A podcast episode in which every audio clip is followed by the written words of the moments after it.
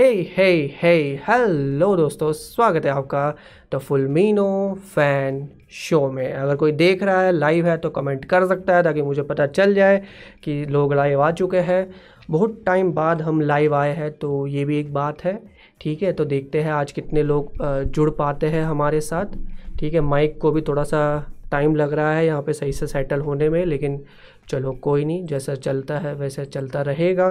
ठीक है, थोड़ा अलग टाइम है। यूजुअली हम रात को लाइव आते हैं साढ़े दस बजे बट आज थोड़ा जल्दी आ गया सोच रहा हूँ यही टाइम रख लूँ अब से सात बजे का। ठीक है बट जैसा आप लोग बोलेंगे वैसा हम कर सकते हैं।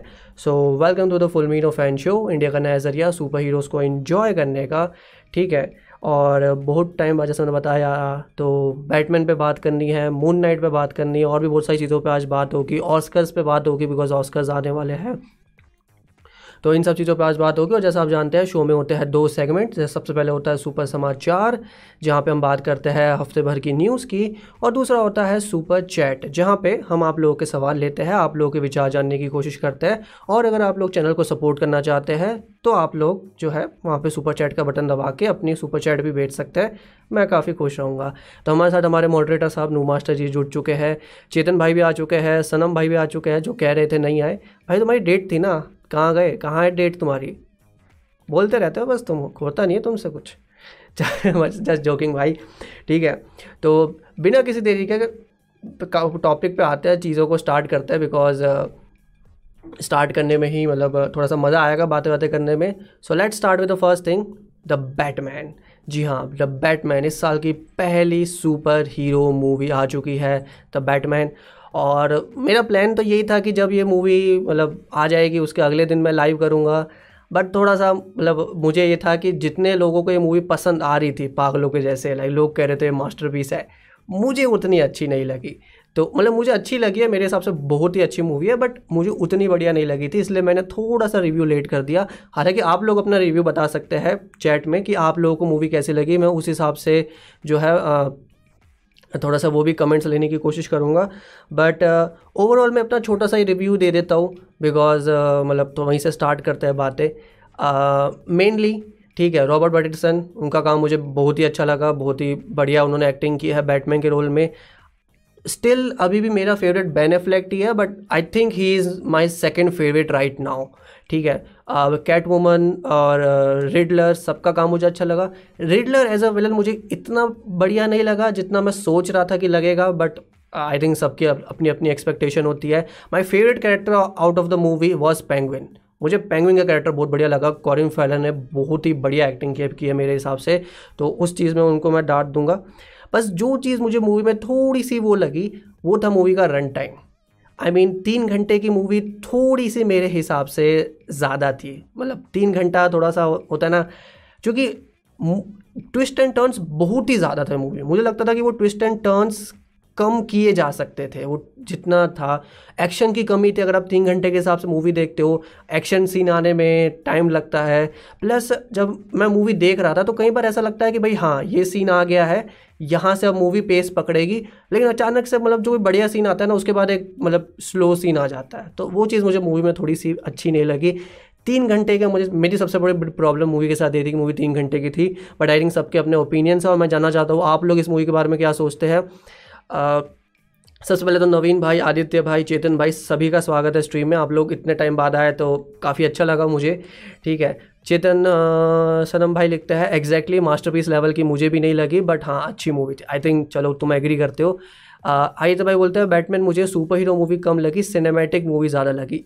ये कहीं ना कहीं सही बात है कि हाँ वो सिनेमैटिक एक्सपीरियंस के हिसाब से मैट रीव्स ने जो काम किया है जो आ, जो वो आ, एक्टिंग निकालने में कामयाब हुए हैं जिस तरह से वो बैटमैन को एक नई तरीके से प्रेजेंट करने में कामयाब हुआ है बिकॉज़ क्रिस्टोफर नोलन का जो बैटमैन था वो काफ़ी प्रैक्टिकल था। लाइक like, उन्होंने मूवी ही उस हिसाब से बनाई थी कि हम इसको प्रैक्टिकल रखेंगे ठीक है? रियल वर्ल्ड से ज़्यादा कनेक्ट करेंगे।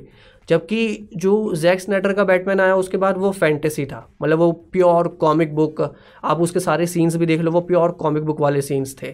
ठीक है? वो कहीं पे खड़ा हुआ है बैठा हुआ है जिस तरह से फाइट कर रहा है। ये जो था उसके बीच में कहीं ना कहीं था कि वो फैंटेसी भी थी लेकिन वो रियल वर्ल्ड से कनेक्ट करने की भी कोशिश की गई थी। तो ये मुझे आपकी ऑब्जर्वेशन काफ़ी बढ़िया लगे आई थे भाई। ठीक है? नू मास्टर साहब लिखते हैं द बैटमैन देखने के बाद तो जैसे बैटमैन की आत्मा आ गई मेरे अंदर। ओ वाह हाँ मतलब आपको इतनी बढ़िया लगी। ठीक है तो बहुत ही बढ़िया बात है। एक चीज़ मैं और बोलूँगा मूवी के बारे में, जो आई थिंक बहुत लोग नोटिस करेंगे, जो मुझे मतलब आई थिंक कुछ दिनों पहले एक बंदे ने मुझे कमेंट किया था और मुझे बताई थी ये चीज़, और मैं अभी हमेशा नोटिस करता हूँ, जितने भी मूवी के आइकॉनिक शॉट्स होते हैं मतलब ऐसे शॉट्स जो विजुअली देखने में काफ़ी अच्छे लगे, ऐसे शॉट्स वार्नर ब्रोस को पता नहीं क्या दिक्कत है वो उन सारे शॉट्स को अपने ट्रेलर्स में दिखा देता है। लाइक like, ऐसे सीन जो मुझे सिनेमा में बड़ी स्क्रीन पे पहली बार देखने चाहिए थे उसका मज़ा मुझे वहाँ पे आता। मुझे कहीं ना कहीं ऐसा लगा कि वो सारे सीन डाल देते हैं ट्रेलर में। मूवी का फाइनल शॉट ले लो मतलब मूवी में ऐसे कई सीन्स हैं जो मुझे थिएटर में मतलब पागल कर देते मैं पहली बार उसको देखता। लेकिन क्योंकि मैं उसको ट्रेलर्स में देख चुका था भले ही वो छोटे से लुक को देख चुका था। वो मज़ा नहीं आया। मुझे ये प्रॉब्लम वनडोमन के साथ भी लगी मुझे ये प्रॉब्लम बैटमैन भी सुपरमैन के साथ भी लगी थी। बैटमैन भी सुपरमैन है तो आपको याद है उन्होंने पूरा वेयर हाउस वाला फाइट सीन ही डाल दिया था ऑनलाइन मूवी से पहले। ठीक है जस्टिस लीग में आप देखो ट्रेलर में सारे आइकॉनिक शॉट्स डाल दिए थे उन, उन, उन्होंने। तो ये चीज़ मुझे काफ़ी बेकार लगती है वॉर्नर ब्रोस की मार्केटिंग की बिकॉज़ कहीं ना कहीं मावल ये चीज़ बहुत बढ़िया करता है कि वो उन सीन्स को बचा के रखता है कि भैया कुछ सीन्स होंगे जो आप मूवी में ही देखेंगे।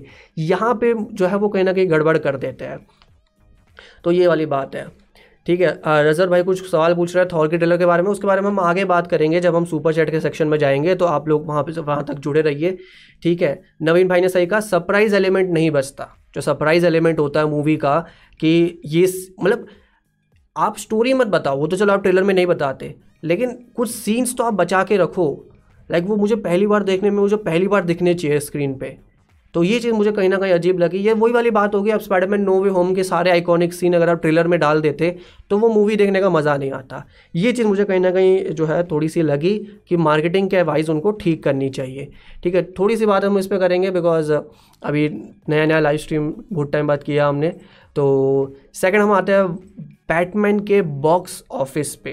ठीक है बैटमैन ने दुनिया भर में और इंडिया में कितने पैसे कमा चुकी है, अभी तक हम हम उसके बारे में थोड़ा सा डिस्कस कर लेते हैं। दुनिया भर में ये मूवी 479 मिलियन डॉलर्स कमाने में कामयाब हुई है। दूसरी सुपर हीरो मूवी बन दूसरी मूवी बनी है, जब से कोरोना आया था उसके बाद, जिसने 100 मिलियन डॉलर्स का ओपनिंग वीकेंड किया है यूएस के अंदर। साढ़े चार सौ मिलियन मैंने आपको पहले ही बताया, कमा चुकी है पाँच सौ छः सौ। ऐसा लग रहा है कि सात सौ मिलियन पे मूवी कहीं ना कहीं एंड होगी, जो बहुत ही बड़ा नंबर है आज के टाइम के हिसाब से, ठीक है? और मूवी का जिस तरह का रिस्पॉन्स आया है, उसने भी इसको ऐड किया है कि भैया लोग इस मूवी को देखने के लिए जा रहे हैं। इंडिया की अगर बात करें, चूँकि ये भी एडअप कर देता हूँ यहाँ पे इंडिया में पहले तीन दिनों में ये मूवी बाईस करोड़ रुपये कमा चुकी थी। जी हाँ पहले तीन दिनों में ये मूवी बाईस करोड़ रुपये कमा चुकी थी। उसके बाद, यानी पहले हफ़्ते में मतलब पहले सात दिन को काउंट करें तो तीस करोड़ ये नंबर पहुँच चुका था, जो बहुत ही बढ़िया नंबर है मेरे हिसाब से। और अभी तक ये माना जा रहा है कि ये मूवी चौंतीस करोड़ रुपए कमा चुकी है इंडिया में। अब ऑफिशियल डाटा इंडिया में इतना आता नहीं है तो मैं उसके बारे में बात नहीं कर सकता। बट जितनी रिपोर्ट्स थोड़ी बहुत मिल जाती हैं ऑनलाइन उस हिसाब से लग रहा है कि ये मूवी ओवरऑल चौंतीस करोड़ रुपए कमा चुकी है। नेट कलेक्शन मतलब ग्रोस कलेक्शन नहीं नेट कलेक्शन मतलब टैक्स के बिना इसने कितना पैसा कमाया है। टैक्स के साथ इसने ऑफकोर्स चालीस से फोर्टी टू करोड़ रुपीज़ कमा चुकी होगी। बट ये भी काफ़ी बढ़िया नंबर है फोर्टी टू करोड़ से मूवी कमाने में कामयाब हुई है। आपको बताओ क्यों? क्योंकि बैटमैन भी सुपरमैन और जस्टिस लीग जैसी मूवी भी जो है, वो फोर्टी करोड़ के आंकड़े पे ही इंडिया में पहुँच पाई थी। तो अगर ये उसको क्रॉस करती है तो कहीं ना कहीं ये दिखाता है कि बैटमैन कितना पॉपुलर मतलब नाम है इंडिया में और बैटमैन की ये मूवी लोगों को कितनी अच्छी लगी है इंडिया के अंदर। तो ये यहाँ से एक बड़ी बात निकल के आती है। हालाँकि अब तक की सबसे बड़ी डीसी मूवी इंडिया में है जोकर। जोकर ने इंडिया में अराउंड 68 करोड़ रुपीज़ कमाए थे। तो ये जोकर के साथ नंबर है, डीसी का। इसको क्रॉस शायद ये नहीं कर पाएगी मेरे हिसाब से ओवरऑल बैटमैन जो है पचास करोड़ मैक्सिमम बहुत बड़ा मैं नंबर कह रहा हूँ बट चालीस करोड़ तक पहुँच जाएगी at the end of the day जो मेरे हिसाब से काफ़ी बढ़िया बात होगी इस मूवी के लिए। जबकि हमें ये भी याद रखना चाहिए कि ये बिल्कुल ही नया बैटमैन था। ऐसा नहीं है कि इस बैटमैन को लोगों ने पहले कहीं देख चुके थे। दूसरी बात, ये एग्ज़ाम सीज़न के टाइम पे इंडिया में आई तो बहुत सारे लोग अभी भी इसको नहीं देख पाए अपने एग्ज़ाम्स की वजह से। और एक और बात कि ये तीन घंटे की मूवी थी। इसके बाद भी अगर ये मूवी तीस करोड़ पार करती है, जो हॉलीवुड मूवी के हिसाब से काफ़ी बड़ा नंबर है मतलब जो बॉलीवुड में आप सौ करोड़ का आंकड़ा पार करते हैं ना तो हम मानते हैं कि बहुत बड़ी मूवी बन गई। वो हॉलीवुड में पच्चीस करोड़, तीस करोड़ मांग के चलो।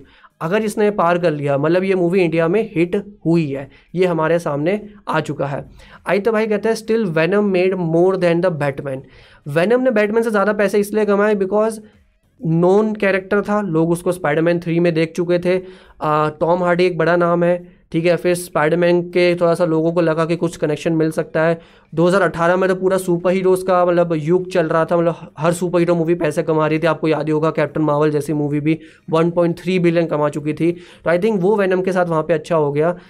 बट ये सारी चीज़ें यहाँ पर आ जाती है इस मूवी के बॉक्स ऑफ़िस के पॉइंट ऑफ़ व्यू से बात करने, करें तो। ठीक है, इसके बाद हम नेक्स्ट टॉपिक पे चलते हैं।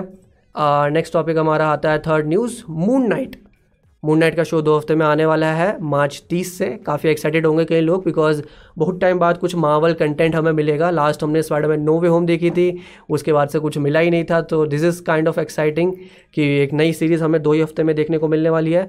और मून नाइट के अर्ली रिएक्शंस आ चुके हैं। मतलब कई लोगों ने मून नाइट पहले ही उनको देखने का मौका मिला स्पेशली क्रिटिक्स को। चार एपिसोड उन्हें देखने का मौका मिला है छः में से।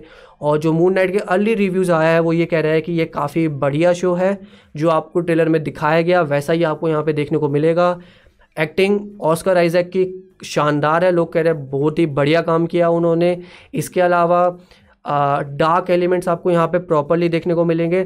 हाँ इतने डार्क नहीं होंगे जितने नेटफ्लिक्स के शोज़ में हमें देखने को मिले डे डेविल पनिशर जैसे शो में बट डार्क एलिमेंट्स यहाँ पे हमें देखने को मिलेंगे। लेकिन जो एमसीयू का एक फ़न कॉमेडी होती है, वो भी यहाँ पे मौजूद होगी। तो बिल्कुल ये मत सोचना कि एक डार्क सीरीज़ होगी, वो फ़न चीज़ें भी हमें यहाँ पे देखने को मिलेगी। एंड ओवरऑल एक साइकोलॉजिकल थ्रिलर है। लाइक like, आपको मज़ा आएगा शो देखने में बट मैंने काफ़ी तारीफ़ सुनी है। ऑस्कर आइजैक के कैरेक्टर को लेकर कई लोग कह रहे हैं कि उनका कैरेक्टर काफ़ी अच्छे से पेश किया गया so that's a kind of nice thing कि एक्टर की एक्टिंग को लोग अप्रिशिएट कर रहे हैं बिकॉज़ मून नाइट का कैरेक्टर जो है वही सबसे बड़ी स्ट्रेंथ है, जिस तरह से वो मल्टीपल पर्सनैलिटी डिसऑर्डर को करते हैं। तो वो कहीं ना कहीं जो है यहाँ पे फैक्टर आ जाता है मून नाइट के साथ। But overall it's a nice show reviews अच्छे हैं तो होपफुली आगे भी इस पर जो है काम बढ़िया ही होगा। ठीक है? नेक्स्ट न्यूज़ पे हम आ जाते हैं। मिस मार्वल का नया ट्रेलर आया था। ठीक है आई थिंक हम इसके बारे में ज़्यादा मैंने ब्रेक डाउन कर चुका हूँ तो मैं इसके बारे में ज़्यादा बात नहीं करूँगा। But last we go to the next topic Spiderman No Way Home क्या इस साल ऑस्कर जीत पाएगी? जी हाँ कुछ टाइम में ऑस्कर्स होने वाले हैं, आप में से कई लोगों को पता होगा।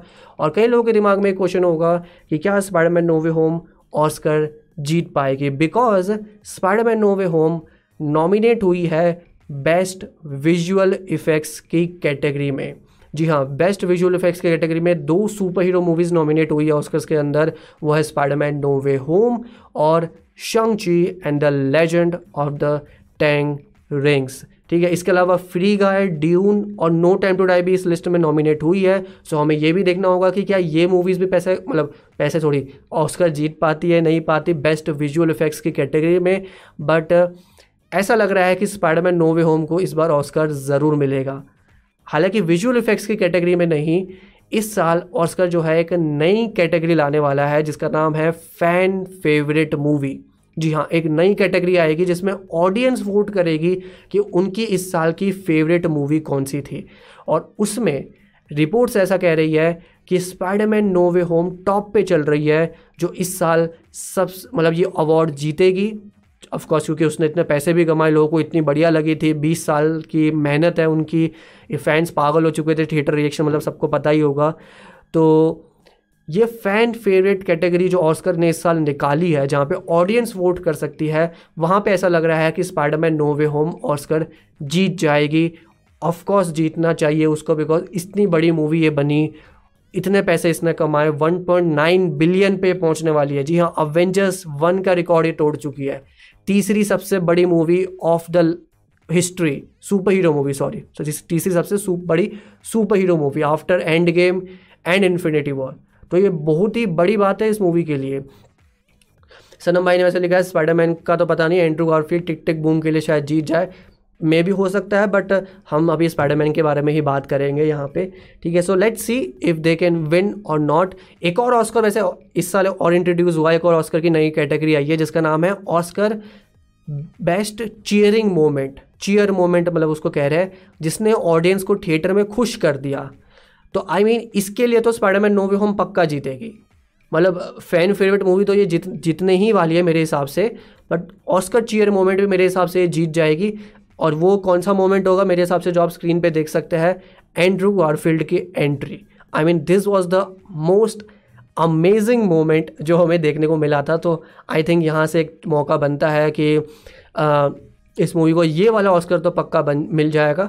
हम इसको ऑफिशियल ऑस्कर तो नहीं कह सकते बट काइंड ऑफ़ किसी ना किसी वे में इसको ऑस्कर मिल ही रहा है, ठीक है स्पाइडरमैन के इस सीन के लिए। हालाँकि मूवी में एक और सीन था जो नॉमिनेट हो सकता है मतलब जो ये अवार्ड जीत सकता है बेस्ट चीयर मोमेंट का, वो हो सकता है जब तीनों स्पाइडरमैन हमें जाते हुए मतलब एक साथ कूदते हुए दिखते हैं और लैंड करते हैं। सो वो भी एक बहुत बढ़िया मोमेंट था but I think this is also a nice moment जो इसका, इस साल जो है ऑस्कर जीत सकती है। तो ये वाली बात यहाँ पे आ जाती है। हालाँकि नो वे होम क्या बेस्ट विजुअल इफेक्ट्स का ऑस्कर जीत पाएगी, ये एक बहुत बड़ा सवाल है बिकॉज़ विजुअल इफेक्ट्स में इसको काफ़ी कंपटीशन मिल रहा है। और आपको ये भी बता दूँ, अभी स्पाइडरमैन नोवे होम के विजुअल आर्टिस्ट ने ये भी कंफर्म किया है कि जब मूवी रिलीज़ हुई थी थिएटर में, तब भी इसके कई सारे सीन्स कई सारे विजुअल इफेक्ट्स प्रॉपरली बने नहीं थे मतलब फाइनल नहीं किए गए थे और उन्होंने थोड़े बहुत आधे अधूरे सीन भी थिएटर रिलीज़ में डाल दिए थे। तो ये शायद एक नेगेटिव पॉइंट हो सकता है जो इस मूवी को ऑस्कर जीतने से रोक दे बेस्ट विजुअल इफेक्ट्स का।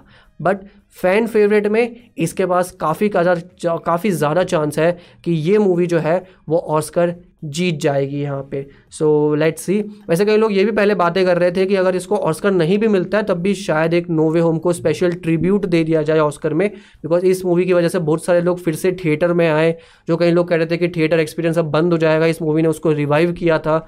इससे पहले भी बहुत सारी बड़ी मूवीज़ आई थी, लेकिन इसकी मूवी ने एक बिलियन डॉलर्स का आंकड़ा पार किया।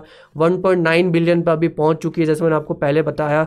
तो वो बातें भी चल रही थी बट आई थिंक ये फ़ैन फेवरेट वाला जो ऑस्कर इसको मिल जाएगा, अगर मिल मतलब मिला नहीं है नाइन्टी परसेंट चांस है, मिल जाएगा नाइन्टी नाइन परसेंट चांस है मेरे हिसाब से तो। सो बहुत ज़्यादा मौका है कि ये मूवी जो है ऑस्कर में कुछ ना कुछ हमें देखने को मिले एंड लेट्स सी हमें कुछ देखने को मिलता है तो काफ़ी बढ़िया बात होगी। नो मास्टर साहब कहते हैं, मुझे बेस्ट मूवी कैटेगरी से ही मतलब है, वो ड्यून होगी। मुश्किल है, ऐसा नहीं कि सिर्फ़ ड्यून होगी, बहुत सारी और भी मूवीज़ है बट ड्यून भी दस ऑस्कर्स के लिए नॉमिनेट हुई है, दस ऑस्कर नॉमिनेशन उसके पास है। तो आई थिंक उसमें से उसको दो या तीन नॉमिनेशन तो पक्का मिल, दो दो या तीन अवार्ड्स ऑस्कर अकेडमी अवार्ड्स तो पक्का मिलेंगे। लेट्स से मिलते हैं नहीं मिलते। आई तो भाई कहते हैं वन पॉइंट नाइन बिलियन कमा ली है। एंड्रो एंड टोबी को वन मिलियन सैलरी मिली होगी, मिली है बस। मुझे कंफर्म नहीं पता कि एंड्रू और टोबी को वन मिलियन ही सैलरी मिली है। मे बी मतलब हमारे पास रिपोर्ट्स में ये बताया जा रहा है बट लेट सी मिली है कि नहीं मिली। But I think this is जो है सारी बड़ी न्यूज़ मैंने आपको बता दी ठीक है? आ, कल होली आने वाली है तो सबको हैप्पी होली ठीक है? आ, मैं सोच रहा था आज चूँकि कम लोग आया है तो शायद मैं सुपर चैट का सेक्शन ना करूँ। बट थोड़ी बहुत बात हम ऐसे ही कर सकते हैं मे बी अगर किसी को पूछना हो कुछ बताना हो तो बता सकता है सुपर चैट के सेक्शन में ठीक है? लेट्स सी कोई कुछ बताना चाहता है तो बट मैं कुछ पहले के क्वेश्चन और ले लेता हूँ। आयुष भाई पूछते हैं, भाई टाइगर श्रॉफ टाइगर श्रॉफ की नई मूवी हीरो पंटी टू का ट्रेलर कैसा लगा?